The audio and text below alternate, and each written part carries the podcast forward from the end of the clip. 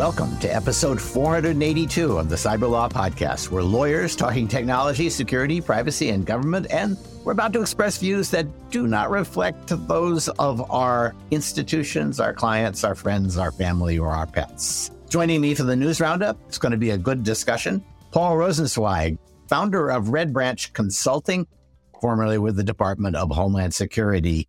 And crowd favorite Nick Weaver is here, researcher at the International Computer Science Institute, chief mad scientist at Scary Technologies, and a temporary lecturer at UC Davis. On the job market, if you want an entertaining policy and technology professor, he's your man. Get out there and hire him. We're going to run an auction for his services, uh, Nick.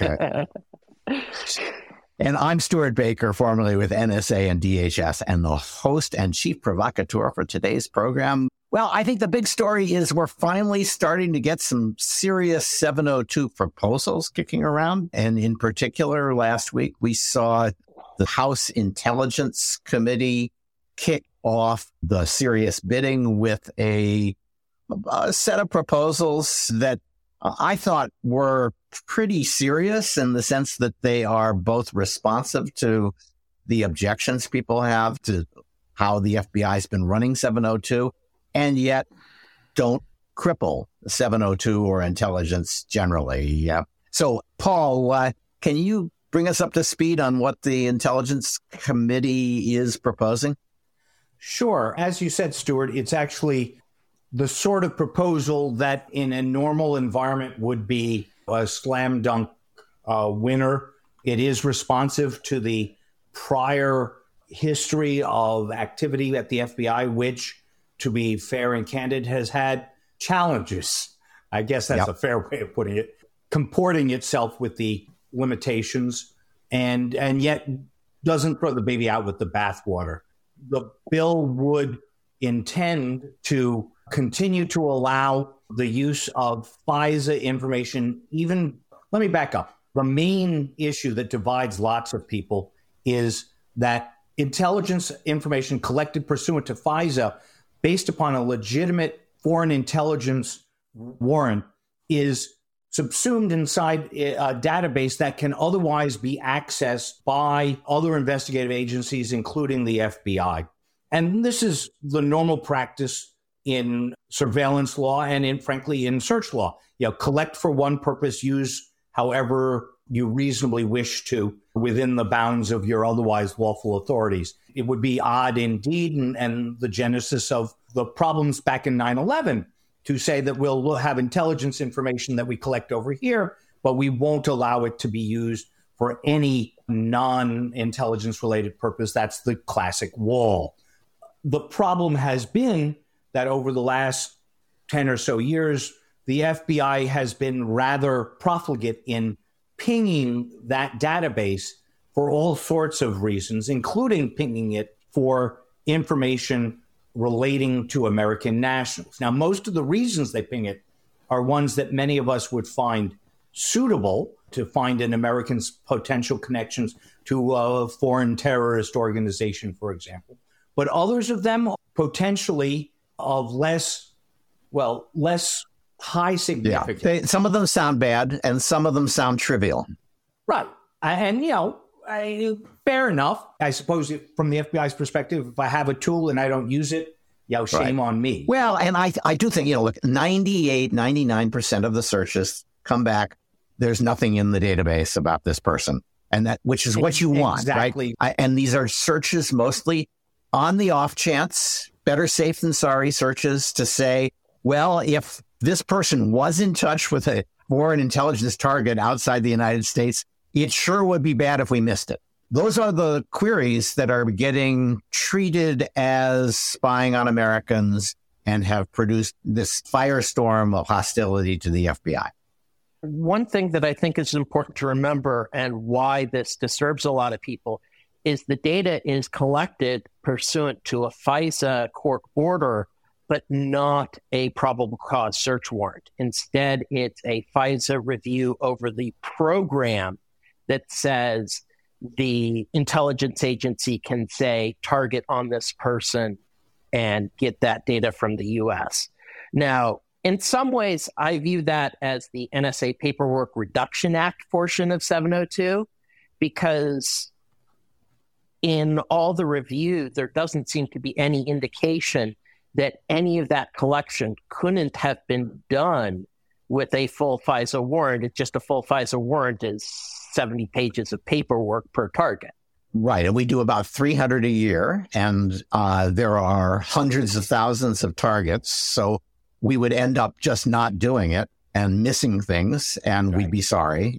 Yeah, I mean, I think it's more than just paperwork reduction, Nick. Administrative burdens are real yes. things. I mean, to be fair, though, as Stewart says, much of what the what the FBI has been doing is kind of belt and suspenders, or if you want to characterize it with a with the opposite administrative view, cover your ass. And so the 702 proposal from the HPSCI, which is is notably bipartisan, would try and preserve the things that are useful, like allowing the FBI and the intelligence community to ping this information to track Mexican drug cartel burner phones, to preserve the ability to query about people who are applying for immigration or asylum, while at the same time, you know, reducing substantially the number of FBI personnel who can authorize U.S. person queries, some say by as much as 90%, and requiring that warrant that we were just talking about, the probable cause warrant, but only in instances in which the query is directly related to evidence of a domestic crime. And those searches, those queries have been pretty rare. Uh, they are few and far between, but they would certainly put Americans whose data was in the FISA database in no worse position than if a warrant had been required for the uh, collection of that with respect to their domestic criminal act, alleged domestic criminal activity in the first instance, say through a Title III wiretap or something like that. Um, all in all, from my perspective, reasonably responsive to the persistent inability of the FBI to get its act together and not destructive of the other uses that are legitimate uses. Naturally, this has therefore engendered massive anguish from the privacy community. And part of that is their own historical biases. Part of it, I think, is that they think that this is their time, that 702, which is a response to 9 11, has been around for 20 plus years. They've been concerned about it, disliked it for 20 plus years. And the political environment has finally changed in their judgment, in their hope, so that it's not just Ron Wyden and liberal anti government pro privacy activists, but now also Marjorie Taylor Greene and Mike Lee, who are conservative government surveillance skeptics. And they think that they finally found a, a holy grail that will let them severely restrict and or kill the program. And the hill that they've chosen to fight on is this 702 warrant, which I should add also divided the Privacy and Civil Liberties Oversight Board in the exact same kind of political valence, three to two. Yeah, there's their approach this time is to say, "Oh, we love 702. We should reauthorize 702, and then we should drown it in paperwork and make it impossible to right. actually use. But when it fails, we won't take the blame." It's cynical, and I think uh, actually unlikely to, to succeed. I, I don't see a lot of people besides Mike Lee and MTG on this. And my sense is that the bill that's been put out by that side of the debate is such a kitchen sink proposal that you kind of have to say what they're trying to do is create a goalpost that is so far away that people feel that they have to deliver some real substantive concessions in order to look like they are compromising. But I think it may, it has taken them out of the debate is my hope, at least. Um, we'll see. I am less sanguine, Stewart, in part because the this is an easy win for the speaker to give the Freedom Caucus. Oh, I don't know. I think if he gives this to the Freedom Caucus, then it will be the Freedom Caucus's bill. It will be the Republicans' bill. And every terrorist attack over the next 20 years will be on them. The New York Times will cover it as, oh, the Republicans did this to us, even if there are more Democratic votes for it than Republican. So I'm, I think he's smart enough to avoid that. We'll see. I don't think so. As you know, I always say I do policy, not politics, but but I think that the political anger at the FBI is so on the right, justified yep. or not. Let's leave that aside. Just as descriptive matter is so great that that they want to neuter it in any way possible, and you know they're not going to win on the budget. Oh, well, they can send them to Greenville. Nick, I uh, am in Paul's camp that never underestimate the damage that can be done by the slavering jackal party. All right. Well, we, we still have two bills to come Senate intelligence, which I suspect is going to be another responsible adults in the room. We need to reform, but not to kill this program uh, bill. And then we're all holding our breaths for House Judiciary, where Jim Jordan has gone back to build a career that is not as Speaker of the House and exactly how close he will come to Marjorie Taylor Greene uh, and Mike Lee is the question of the hour. And so we'll see. If, I think if he comes out with something that is very aggressive and threatens to kill the program, it will be a, a pretty ugly fight. All right, Jordan. President Xi came to San Francisco and he came away, or maybe we came away, I'll ask you, with an AI dialogue, which was not, you know, it wasn't on my bingo card. So what exactly did the US and China agree to do about AI? I want to take a step back because I think you've seen a really interesting arc with regards to China's like outlook and policy towards AI, particularly in the international context over the past nine months. Basically, uh, the the sort of policy response last year, you know, in the wake of of, of ChatGPT in particular, has been sort of a bit of a freakout and uh, a lot of regulatory controls starting to be put in place with like companies having to register their models and get approval and you know sort of like 95% confidence intervals uh, not saying you know politically problematic stuff. But on the international side we've seen china interestingly be kind of like engaged and excited to i wouldn't say play ball but at least you know show up first to the AI summit in uh, London and now uh, with APEC. So, about a week before the AI summit, you saw China release like a global strategy for artificial intelligence, which was kind of like anodyne. And then they signed up to the also like relatively anodyne AI communique that came out of, of London saying, like, we think AI is a problem and we want to make sure it, it does right for humanity. And most recently, a few days ago, Xi and friends agreed to a sort of dialogue around uh, between the US directly around artificial intelligence. Now, what does this actually mean? My guess is not all that much. I think this uh, artificial intelligence, like lots of other topics, Xi sees uh, with respect to the bilateral relationship as like a chit that they can give or take away based on how nice they want to be perceived as as being. Okay, so it's basically it's the tech version of of the pandas.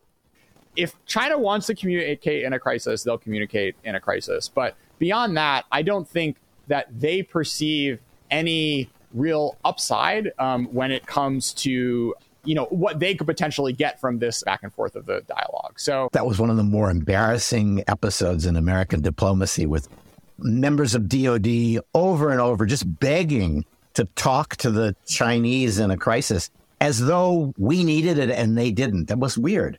Yeah. The the sort of charitable interpretation is that the G7 countries were worried uh, are worried and want to see the U.S. as the sort of responsible party trying to sort of like create communication and uh, potentially diffuse this type of stuff. So, insofar as these like continuous outreaches on the American side towards the Chinese to talk about stuff like sort of military escalation are part of what uh, the Biden administration thinks it needs to do in order to sort of shore up the broader global alliance network, I'm all for it. To trade anything off of substance in order to, you know, have like really boring teams meetings seems to be not perhaps the best use of American political capital. So, what do you think about this AI deal? Did we trade something away? No, I, it was an agreement to talk, which is basically interesting. I don't think. Doesn't that make sense from China's point of view? They're not ahead in AI. They know they're not ahead.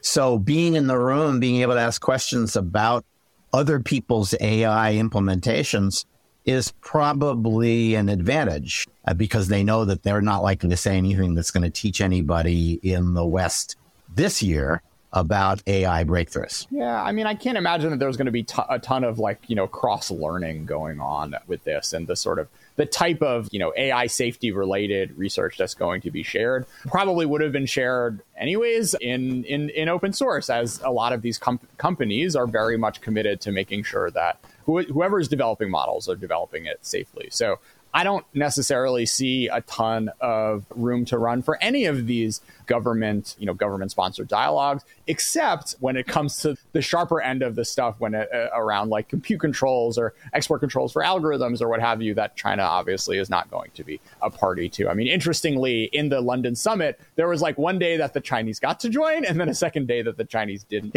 um, right. which is probably how a lot of this is going to play out over the coming years. And the topics that we agreed to talk to the Chinese about bilaterally, it makes some sense to be talking about nuclear command and control drones was on that list. I wasn't sure I understood why. I think it's because there's a realization that autonomy in nuclear command and control is stupid. You don't want it. Right. Because your decision cycles can be slower and are best. Your nuclear safety goes way up if you go, okay, we don't do launch on warning, we'll just wipe you out with our ballistic subs. That makes perfect sense. But on the drone front, I think it's that the small drone slaughterbot model has gotten people's imagination. And I don't think there's a full understanding yet of just how inevitable those developments are. We're starting to see a lot in Ukraine going towards terminal autonomy, full autonomy. And there's a big push in the DoD right now with the replicator program to try to do that domestically. China is undoubtedly doing that. They've got better manufacturing for that side of stuff. Maybe they don't have better autonomy for a swarm, and that that's what's worrying them. That the AI will allow the U.S. to take their hardware advantage and turn it into a software and military advantage. Swarming, I think, is overrated. The problem is, is swarming requires communication. What really is the kicker is local autonomy. And that okay. doesn't take that much compute. That Okay. You've demonstrated that with some stuff you've developed. Yeah. Okay. So maybe this was, Xi really took Biden aside and said, you really got to bring that Nick Weaver guy under control. Well, I think both of them, China's viewpoint is we don't want this happening in Taiwan because right. A a autonomous slaughterbot style defense for Taiwan would be cheap. It would not allow Taiwan to go on the offensive against the PRC, but it would ensure that the PRC could never successfully invade. Yeah. Yep, that's quite possible because because they're going to be on the open sea and the drones are going to be looking for them. So yeah, that that that could turn out to be an important defensive weapon. All right. Well, we talked a lot about AI, but we've skipped the most important story about AI, which is the defenestrations that happened at OpenAI over the weekend and have ended with a, a substantial change in leadership for both OpenAI and really probably Microsoft's AI program. Paul, what happened? Well, yeah, I think defenestration is a great word. You know, I always think of the defenestration of Prague and and all the Russian oligarchs who are suffering from uh, falling out of window disease in the past few years. Happily, Sam Altman wasn't actually thrown out a window, so he still lives, but he was metaphorically thrown out of the OpenAI window. Sam Altman, as most of the listeners I'm sure know, was the head of OpenAI and its uh, front face. He was the guy who was going to all the meetings, testifying for the Congress, calling for regulation, traveling to APEC meetings. He was he was a Silicon Valley wonder boy, and he got canned. He got canned by the board. The board says that it was for lack of communication. Some of the board have said that they now sort of regret having canned him. The president and CEO, Brockman, also left immediately thereafter. It was so bad for OpenAI that there was talk within 48 hours of bringing both back on, but instead, Altman has gone to Microsoft. So I think the the interesting question, which is sort of most important, is what's actually behind all of this. And Obviously, nobody's really talking. So a lot of this is speculation, but it seems pretty fair speculation to say that the move fast and break things crowd lost and the let's not destroy the world crowd won at OpenAI, which is to say that the new leadership there is comparatively more conservative with a small c about development. The new uh, interim CEO, guy named Escher, has said we were at a 10 and we don't need to clock it down to zero, but we should be going at two or three, I think he said, in terms of pace. Meanwhile, the move fast and break things people like Altman have moved over to Microsoft. Which has a whole, you know, 30 year history of moving fast and breaking people's business model. It does, but on the other hand, they're kind of this big behemoth. I'm not sure how well they're going to accommodate that much move fast and break things kind of stuff. It also is interesting because, of course, Microsoft owns 49% of OpenAI. So are they now going to compete with themselves? Oh, don't you think this works out perfectly for Microsoft? They will continue on with OpenAI doing all the things that OpenAI wants to do. And they will probably bring over everybody who's unhappy with the leadership. And that's going to be a substantial number of them to supplement what they already have. Altman will be the voice of reasonable AI uh, regulation and we'll also be able to put together a team that, if they think that the OpenAI is going too slow, can just speed it up. So, do you think OpenAI will now become genuinely open? No, I, because it hasn't really. No, I think they they're they're still afraid of what comes out of openness. But I do think you know their ability to be a brake on AI development is severely harmed. There's a couple other important little details in the story. The first of all is OpenAI's corporate structure is best described as Rube Goldberg. There's an overarching nonprofit of which the board is the one that defenestrated Sam. Right. Below that, there is a for profit entity that has the nonprofit as the lead partner and controlling interest, but not the majority ownership stake, but does have the clause that the nonprofit can override the for profit and the for profit can make no money at all. So, this is why a board of basically Skynet is going to destroy us all type AI types were able to evict them the other thing is, is Microsoft's much touted $13 billion investment in OpenAI was not 13 billion. It was like 1 billion and then a huge amount of credit for Microsoft Azure. Right. So that's a pretty sweet deal for Microsoft. Um, yeah. They can continue to provide that and they'll make money from the way they learn that training occurs on that in that regard. And critically, what has happened now is basically to my mind, is a cult war between the Skynet is going to destroy us all cultists and the let's build the Torment Nexus, as seen in the science fiction story, don't build the Torment Nexus folks. And the Torment Nexus folks are just moving to Microsoft in mass. And so Microsoft did an acquihire of OpenAI. And really, OpenAI doesn't have secret sauce. It has a large data sets a huge Azure training budget and some good people and a willingness to spend lots of money in third world nations to disguise human labor to train their system better. Microsoft can do all of those. So I'll make a prediction, yep. Stewart. This whole episode will substantially increase the likelihood of some form of regulation in the in the next year. That's probably right because people will say we can't rely on these people to regulate themselves. Yeah, exactly. It it does highlight the cultural war that Nick is is talking about, and it makes politicians and regulators who are not so familiar with what's happening uh, more cognizant of the risks and thus more likely to preemptively and probably erroneously, given how well government doesn't function in understanding new technology, reach out. That's my guess. Additionally, the other reason that's likely to happen is Sam, Sam Altman basically was a fake Skynet person when he's really a torment nexus person, but he's still publicly perceived as the reasonable, let's worry about the security safety. And where that's really good for is building up regulatory moats. That it was very clear in what he was doing is he wanted to use regulation to build up moats to prevent competitors, which is something Microsoft is totally on board with. So that's where we end up. I think that's probably the answer. It means that OpenAI, the company, could slowly deflate as its vital essences are absorbed into Microsoft. Very interesting. Okay.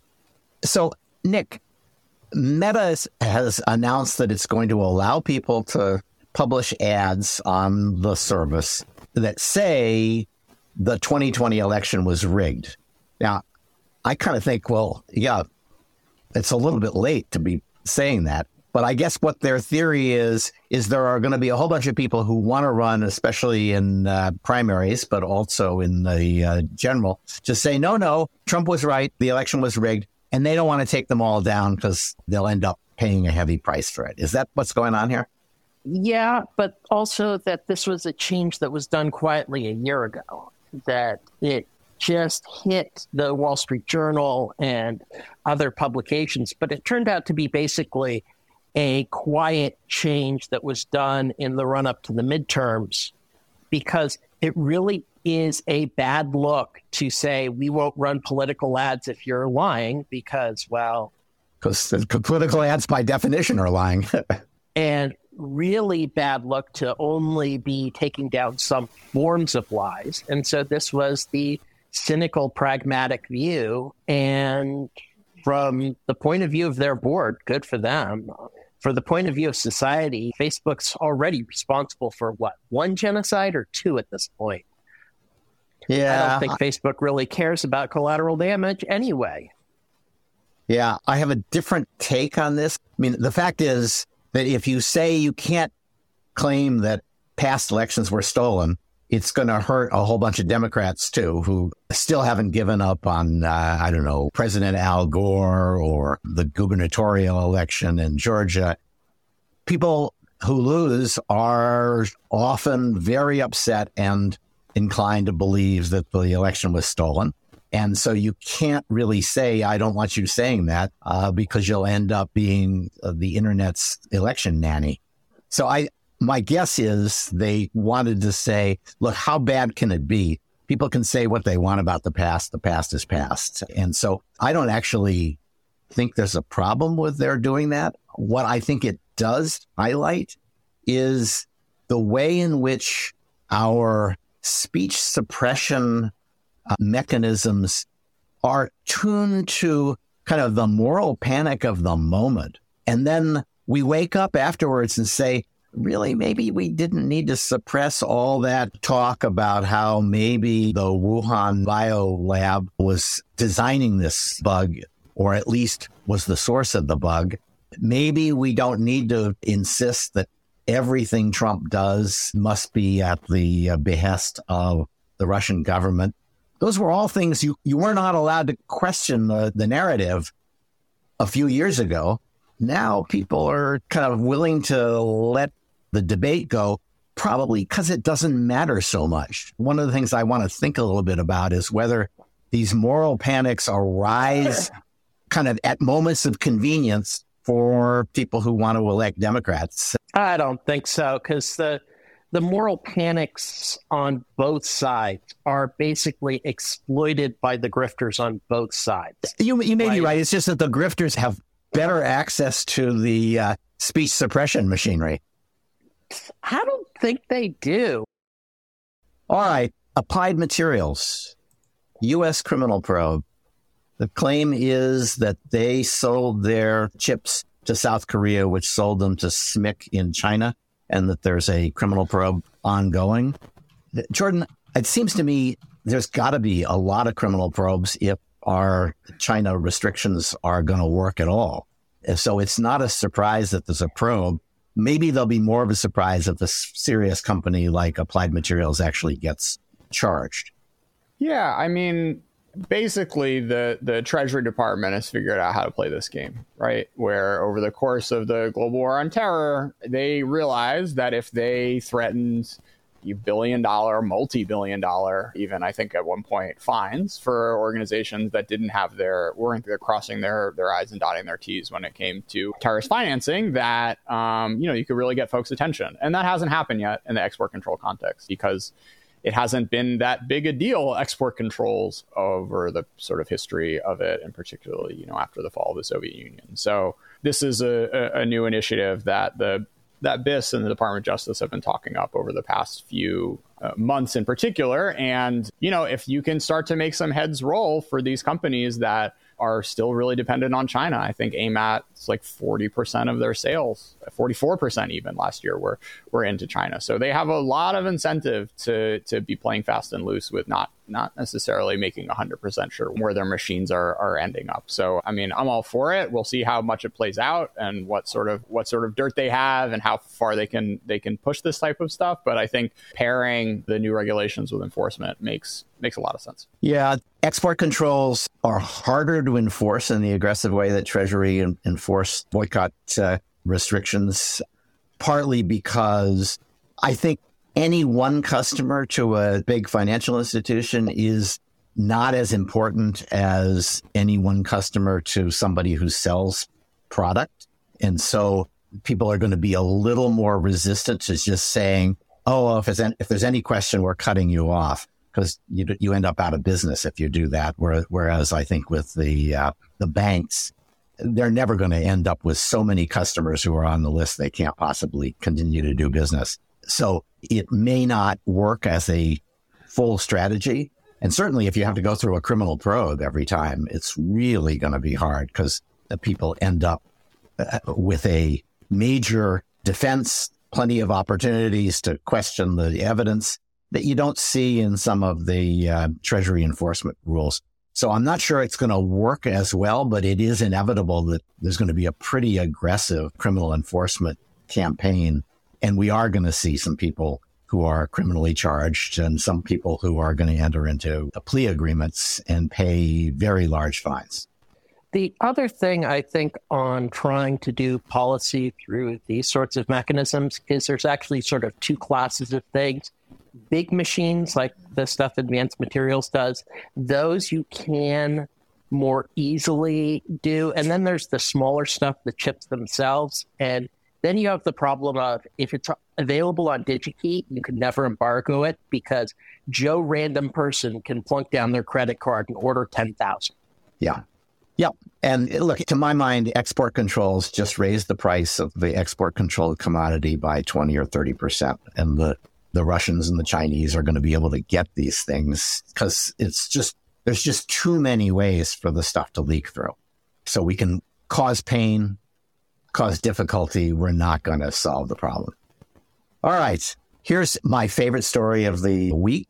Ransomware games have kind of moved off of trying to lock up people's data and instead are just disclosing it and trying to embarrass them uh, into paying to prevent that. And now they've discovered a new way to cause pain after they've disclosed the data, Nick. So it's, hey, you have reporting requirements. We've dumped your data. We're also going to dump dive to the uh, SEC because you didn't fill things out. I think they may have jumped the gun a little bit. I'm not sure if those regulations go into effect until December. But, but, but there uh, is a whistleblower site apparently already up, and they went to the whistleblower site to say, uh, "Hey, these guys are you know, failed to disclose our attack. Which, truth be told, is not what they should be doing. What they should instead be doing is forwarding to class action securities lawyers. Which will add to the pain for sure. Yeah, I think if you're the SEC, you might want to think a little bit before you say, oh, we're going to take this complaint from the people who stole the data and use it to punish the company that allowed the data to be stolen and failed to disclose it to us within four days. That might not play so well in the long haul. Okay, two other stories. One that I was part of, uh, this was in the Washington Post, about a serious flaw in the randomness of uh, the random number generators that are protecting Bitcoin wallets, mostly Bitcoin wallets, generated before 2016. So it would have to be seven years old.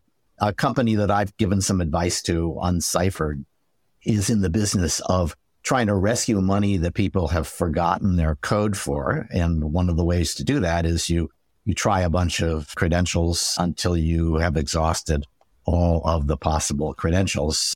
If you've got a proper random number generator, that's just not possible. But apparently, some of the open source random number generators that were being used in the early days of Bitcoin's rise were not that good. People made some understandable mistakes.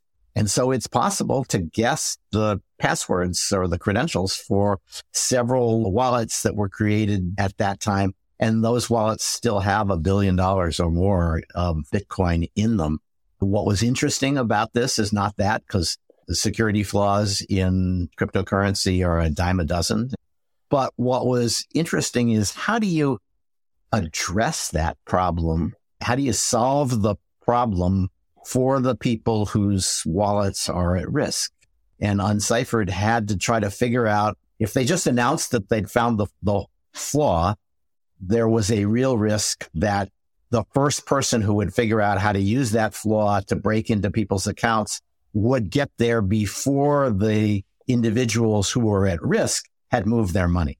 And that's still a risk. But what Unciphered had to do was kind of invent the mechanisms for rescuing at risk Bitcoin wallets kind of on the fly. They're a startup, so they don't have an enormous amount of extra capability. So they've tried to figure out who had generated those wallets and then go to those companies and say, if you can reach your customers, you should warn them now. And then later in a few weeks, we'll announce to the world that there's a problem so that everybody gets warned. But that will also set off a kind of gold rush on the part of the crypto criminals to steal the money. I haven't seen that the money has been stolen, so it looks as though the warning got out in time for people to take action. Whether they will or not, open question. But it was certainly a fascinating kind of quasi legal, quasi policy, quasi technical problem. And last topic, Paul, uh, there was a really long story in, in Wired about where Mirai came from and the hackers who pursued it, built it and distributed it and then open sourced it and then regretted it. Scott Shapiro plays a role in it, who is also a participant on the podcast. What's the TLDR? What did you take away from it? Well, I mean, it's a great story. First, I would recommend anybody who's listening to go and find it. It's one of those wonderful pieces of long form journalism. I came in with two TLDRs. The first is that some of the people who are bad actors on the net on the network really are fat kids in basements. Yeah, uh, they, these were basically three kids, one of whom was overweight. One had ADHD at least, and uh, maybe maybe was on the spectrum. Another had a stutter. So the Mirai botnet was mostly the product of that whole lulz teen angst kind of zeitgeist that that we sometimes mock and and is, it's much less frequent than real threats from nation state actors but it was quite interesting that it was real the other tldr i guess is that to my great surprise redemption is possible. I spent the entire first three quarters of this article hating on these kids and anxiously awaiting to figure out how many effing years in jail they were going to spend for breaking the network. And in the end, they turn themselves around. They form a white hat hacker research group. They work for the FBI for five years. They go straight and they pay restitution. And yeah, in some kind of sense of justice, they are underpunished for the damage that they've done to the network. I mean, I still sort of think that, but I'm mm, was surprised at myself at how um, un upset I was at the final result. I wasn't happy. Oh, and then the third thing, the other TLDR is it's a reminder of how fragile the entire infrastructure of the network oh, yeah. is. Unbelievable. You know, story about the the takedown of Dyn and the D, DNS servers was but a fraction of the power of the Mirai botnet itself. And so we build a lot of stuff here without a lot of security behind it. That's in Nick's ballpark, not mine. But it was it was a great read and and a good kind of story with little for redemption. Yeah, I thought maybe the most interesting character was the FBI agent who was half Marine, half Boy Scout troop leader, in the, the words of the article. And I think the whole time he treated them with more respect and more friendliness than you would have thought. And it was very, nonetheless, very effective in catching them. But that afterwards, he carried that over and I suspect was the principal advocate for saying these guys can be turned around. We should, we should use them as much as possible. And by the time they were done using them, everybody was kind of on their side. Yeah, it's a it's a good detective story as well, cyber detective story. Reminded me in that of you know my very first book, Cliff Stoll's Cuckoo's yep. Egg. Good, okay, good, good read. Well uh, who wrote it? I forgot now. Andy Greenberg. I thought it might be. Okay. God, the guy he just cranks it out. okay, Jordan, Paul, Nick, thanks for joining us. For our listeners, a reminder I said this last week, I'll say it again. I'm trying to figure out what the Cyberlaw podcast should look like after episode 500, since we're on 482. And I'm kind of of the view that it shouldn't look like this entirely. Maybe we should reduce the pace or mix events and content in ways that encourage people to subscribe. I'm not taking ads, but I am kind of interested in the idea of doing sponsor interviews, sort of like the snake oil interviews that Risky Business does. Maybe that would be a way to cover the cost. I'd be interested in the views of listeners. What should we do to keep the uh, podcast going and not to just have it be a kind of constant drumbeat of drain on my energy? I love it, but I also sort of like having my weekends. So send us your thoughts, cyberlawpodcast at gmail.com. This has been episode 482 of the Cyberlaw Podcast.